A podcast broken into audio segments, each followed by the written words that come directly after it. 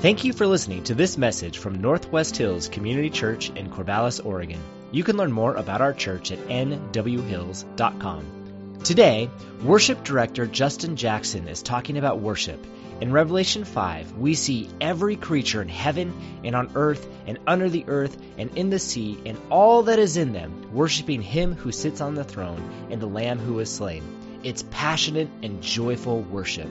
Do you feel an overflow of passion and joy when you worship God on Sunday morning? After the message, you're invited to answer some application questions, which you can find on our website right under the worship service video. Now, here's today's teaching. Good morning, my family. And good morning, guests. Man, if you don't know my name, I'm Justin. I said that already, but you know, I'm the worship director here. And uh, as I was thinking about it this week, that is like the biggest blessing and one of the biggest blessings in my life ever is like this job. Like I get to worship God like through music, which is one of my passions. You know, I think for me, like I have that Eric Liddell moment. Like every time I'm up here, like it's like this is what I was made to do. I feel God's pleasure um, when I get to to worship God like through music, and and and so I just love it. And those of you who know me, like know me really well, know that I don't just like to like do worship on Sunday morning. Like I like to study it. I like to read about it. I like to talk about it a lot.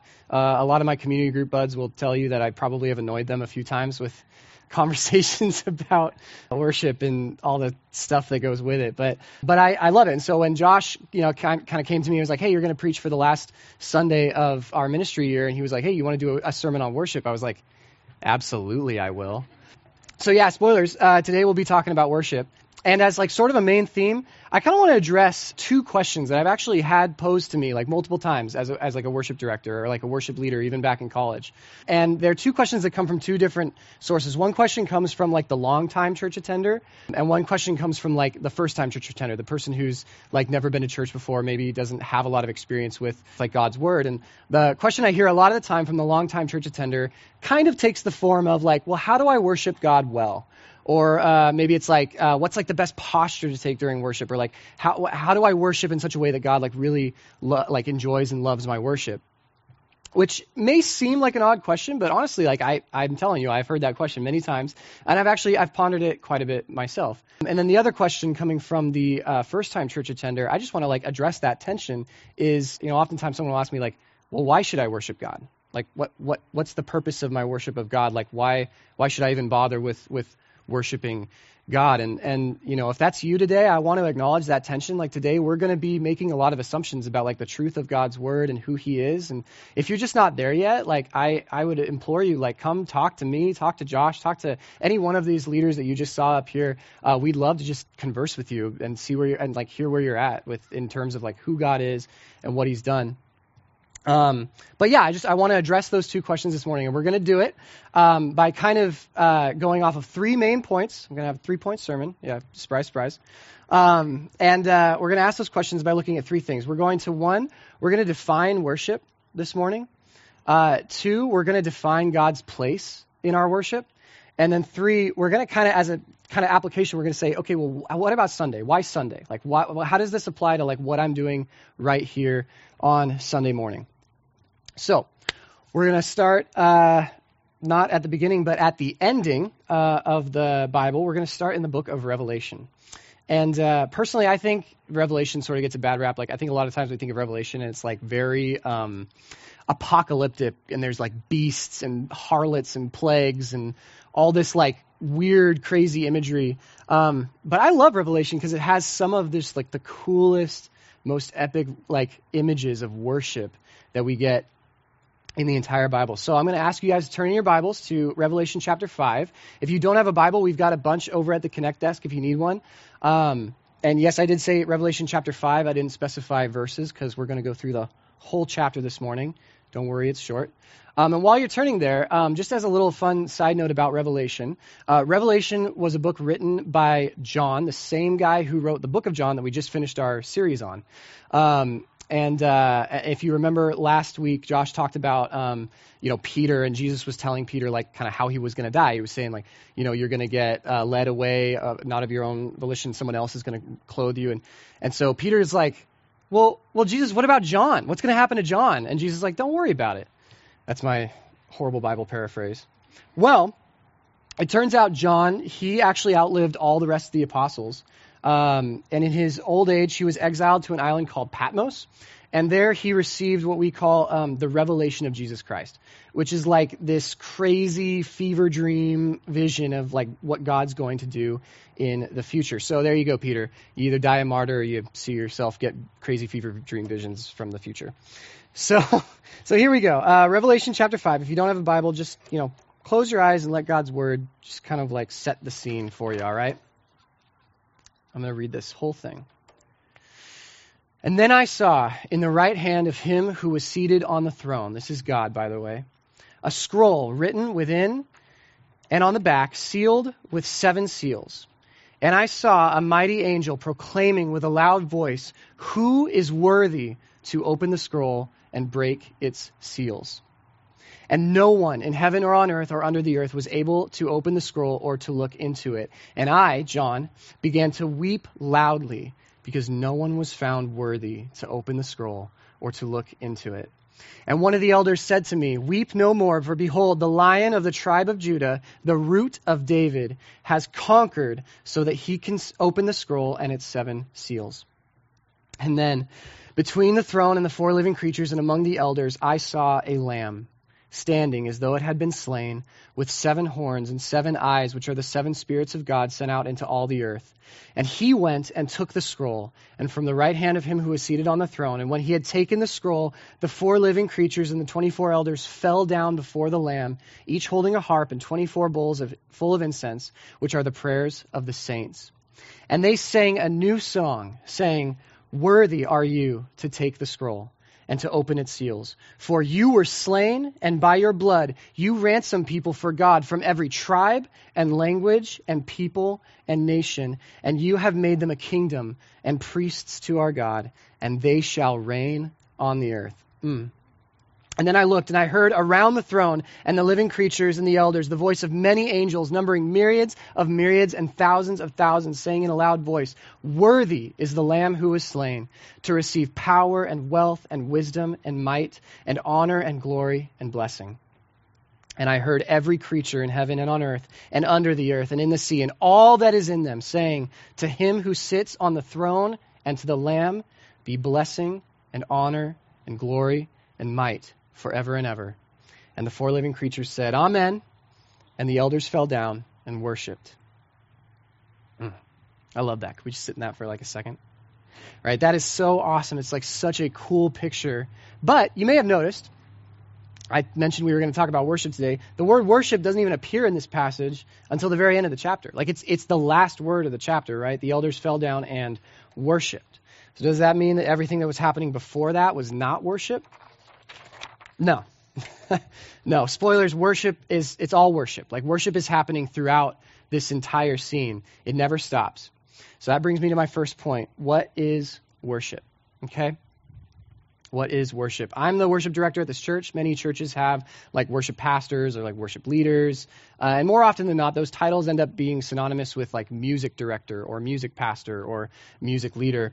And the reasons for that, I think, can be pretty obvious all throughout the Bible. Uh, one of the best examples we have of people worshiping God, and even in this passage of Revelation, um, and it's often the one they're most instructed towards, uh, is sing, is worship through singing, right? Um, just some examples. Isaiah 42:10, sing to the Lord a new song, His praise from the ends of the earth.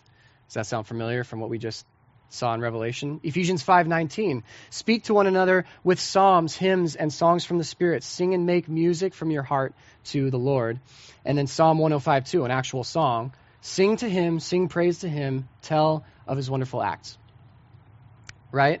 You know, obviously, music is a very important form of worship. But catch that, it's a form. And we want to get to what the core of our worship is today. So, as much as I love music, and I do love music, church, truth is, we're actually not going to cover music today so much. I mean, there'll be a little bit, but we're, we're going to cover like this general idea of worship. Maybe perhaps a sermon for another time. We can dig into to worship as music. But uh, let's start uh, with the word worship. If you hunt for the origin of our modern English word worship, uh, you'll end up on some pretty interesting rabbit trails. So here we go, uh, linguistic etymology time. For those of you who have heard me preach before, you know that I love doing this. Like I just I love words and like the origins of words. So every sermon has one that or like a Lord of the Rings reference. But But anyways, uh, worship. So at its most basic root, the word worship means to give something worth. Okay, uh, or to place worth into something. It's where we get that first part of the word, like the W O R. That comes from the old English word for worthy or like worthiness. But come on, we Old English is not nearly far back enough, so we can go back further. Uh, before the Bible was translated into English, uh, we had something called the Latin Vulgate, which was the Bible from like Greek and Hebrew translated into Latin, which was the language of ancient Rome, which is where you know Jesus lived. Um, and in Latin, the word for worship is cultum. Cultum. Now, you might hear that word, and the first thing that might come to your mind is cult, right? Uh, which makes sense because for most of us, we know by definition, a cult, the thing that cults do most of the time is they worship something. Uh, but it's also where we get our word for culture and like cultivate and agriculture. You see that?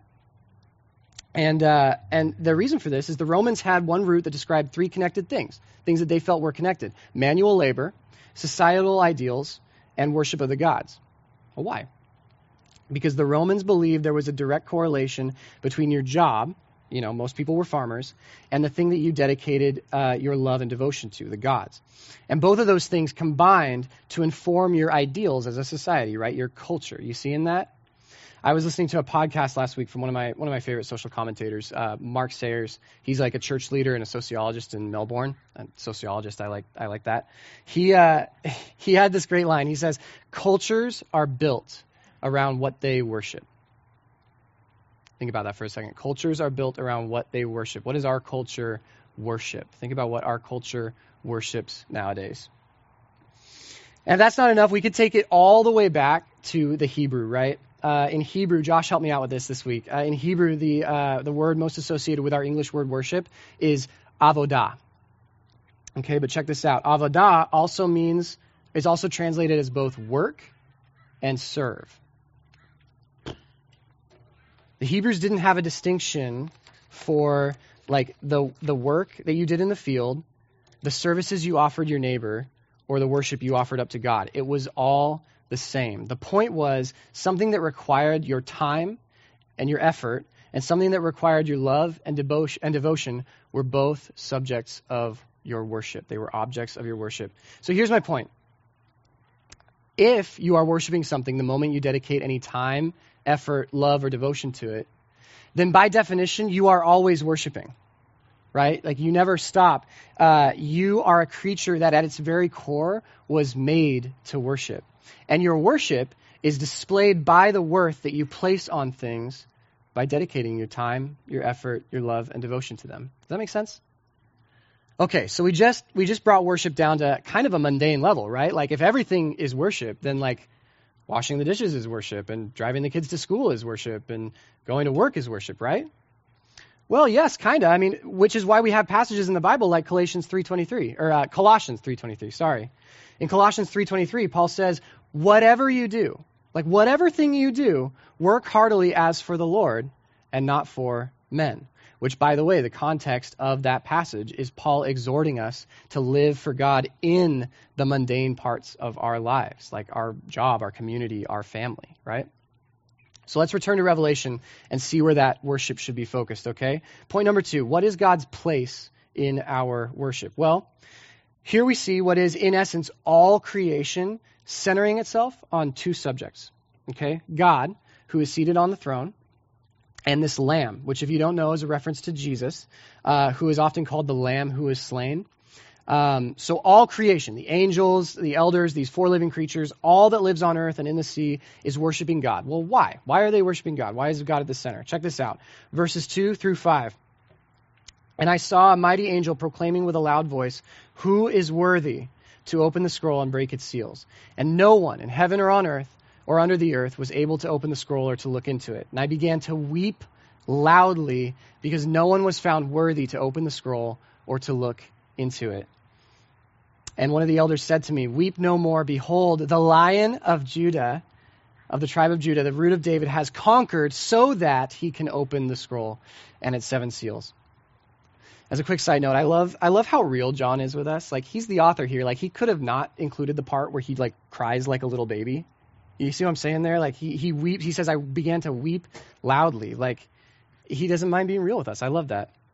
But why is he crying? Like, it's just a scroll, right? Like, why does it matter if, if no one can open it? Well, check this out. This scroll contains within it God's final work of salvation for humanity.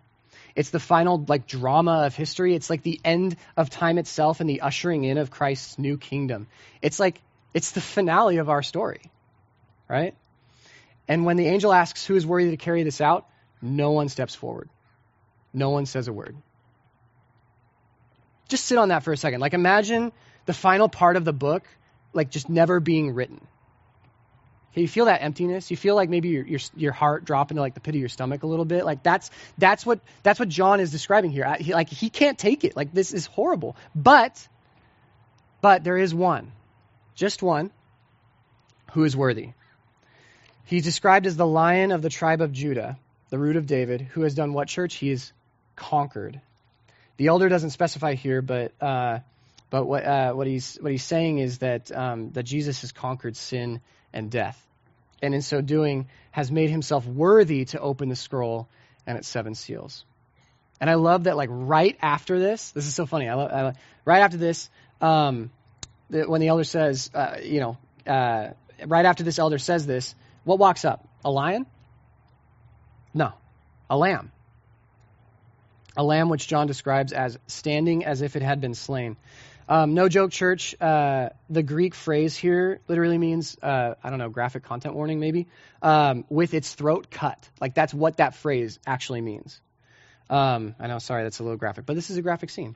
This bloody lamb is like a representation of Jesus who died as a sacrifice for our sin, then, like a lion, wrestled and defeated death so that we could live. And the text literally spells this out why he is worthy in verse 9 and 10. And they sang a new song, saying, Worthy are you to take the scroll and open its seals, for you were slain, and by your blood you ransomed people for God. I love this. From every tribe, language, and people and nation, you have made them a kingdom and priests to our God, and they shall reign on the earth. His worthiness is right there in the text, right? He ransomed us, He saved us from our sin and from death. And that's a huge deal. But also, then, he ransomed us to himself into a kingdom of priests made up of people of every tribe, language, and nation. You see in that? Jesus became worthy to finish God's ultimate plan of salvation by letting himself die for us. On like a universal level, that's huge because it shows he's like the only being with power over death. But it's also huge for each of us on a personal level because he loved us so much that he chose to die in our place to free us from sin. His power and his love are both indicators of his great worth. The one who is worthy to open the scroll is certainly worthy of your worship. Okay, so now we know why God is worthy of the worship we see here in Revelation. But what does that have to do with like me right now here on Sunday morning? Like what, what does that mean for me at Northwest Hills on a typical Sunday? How does this inform my worship? Well, uh, you know, why do we meet on Sunday and meet for a worship service? First of all, uh, our worship service simply serves as an opportunity for us to gather together as God intended, like as a community, um, you know, to meet with one another and to worship Him, right? That, that's the first and foremost. Like, it's our outward uh, expression uh, of worship through like physical manifestation, like with our hands, with our mouths. Like, Sunday exists for us to have that outward expression. Secondly, our worship services are intended to reflect what our future with God will be. You see, every image we have of like the throne room of God paints this picture of endless worship that God is like the epicenter of this unending chorus of praise and adoration where his people can express their passion for him uh, as a response to who he is and what he's done. But I think, um, I think sadly, a lot of us picture heaven, and it seems like uh, it would kind of get old after a while. Right, like uh, you know, maybe you're not especially fond of music, or, or maybe you're, you don't like how yeah, your voice sounds when you sing, and, and you kind of think like, wait, like that's that's what eternity with God looks like. Uh, I don't know. Like, have you ever imagined heaven? Like, has anybody else done this before? I do. Like, this this was like my image of heaven when I was younger, right? Of like a few clouds kind of floating, dispersed, and there's like a few people per cloud, and they've all got their white robes and their gold tassels and their little halos and harps, and they're kind of like singing a little song that's like the same thing over and over again, and and like it's it, it, it like I don't know where that image of heaven came from.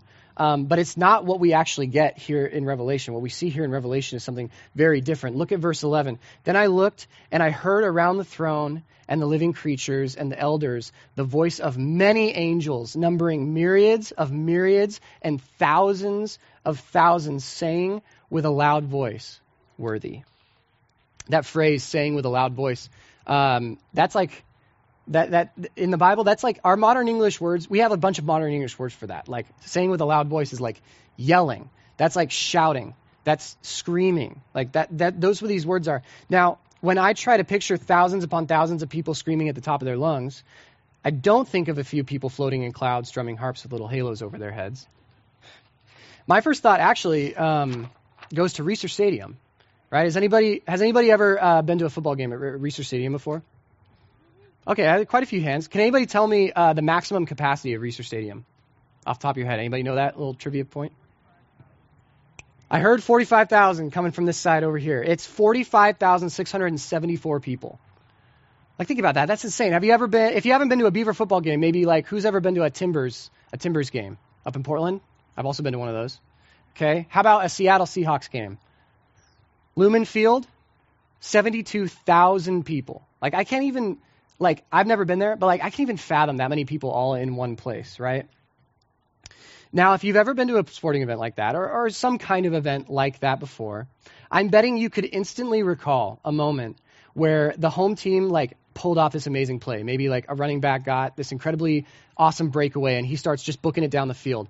And there's like like an electric current, like something just like explodes across the the stands. You know what I'm talking about? And people just go crazy and they just start screaming and yelling and hands are raised and, and 72,000 people all at the same time are up out of their chairs, arms like raised, like that that that's there's this overflow of passion and joy in response to what's going on, right?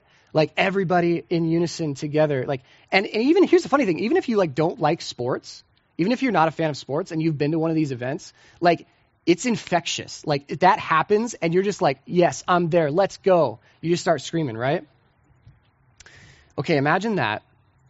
Except the crazy thing, like the crazy play that happened, is God of the universe setting all wrongs right, wiping away all tears, and removing brokenness from the world forever right? And the crowd is not thousands and thousands, it's millions upon millions. And it's not just people, but it's angels and other spiritual beings. And unlike a sporting event where like that play lasts for maybe 10 seconds and then we all sit down and we like wait for the next big play to happen, that like euphoria, that euphoric feeling keeps going and going and going and never stops forever and ever.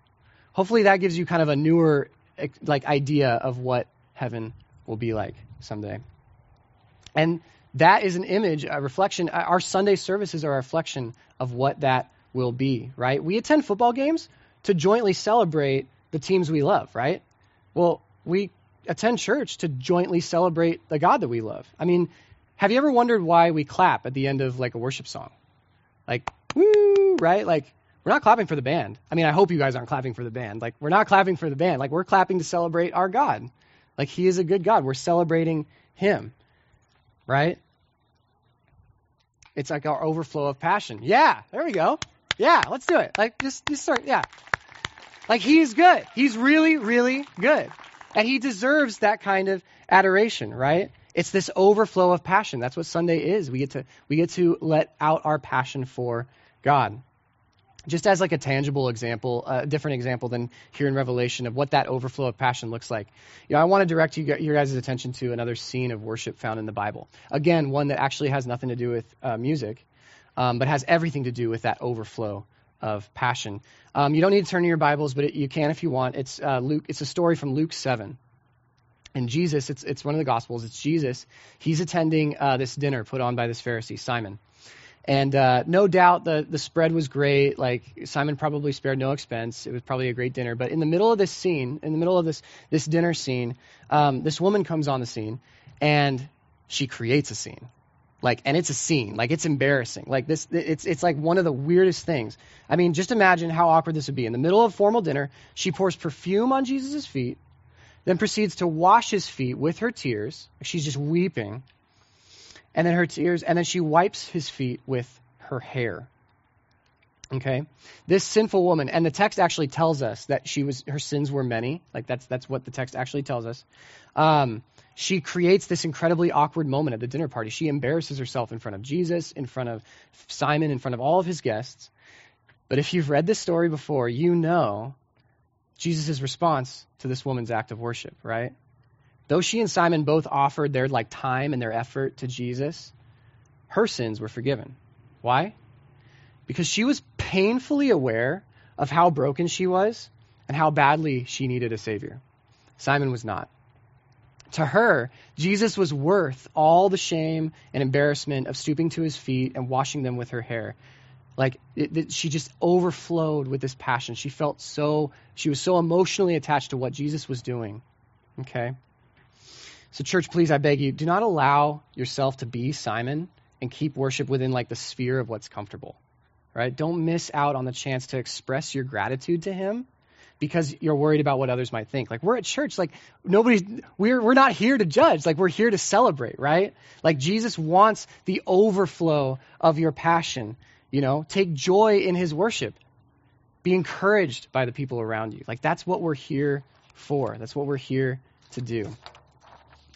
So in closing, I want to I want to bring us back to our, our two main questions. How do I worship God well, and why should I even worship God? You know, for the for the person asking the first question, worshiping God well is accomplished by one understanding what worship is. You know, that we're doing it all the time, you know, whether it's God or something else. Two, understanding how worthy God is of your time, your effort, and your devotion, because not only because of who he is, but what he has done. And three, letting our passion for him overflow when we gather together, which is just a reflection of what our worship will ultimately be when we're before his throne.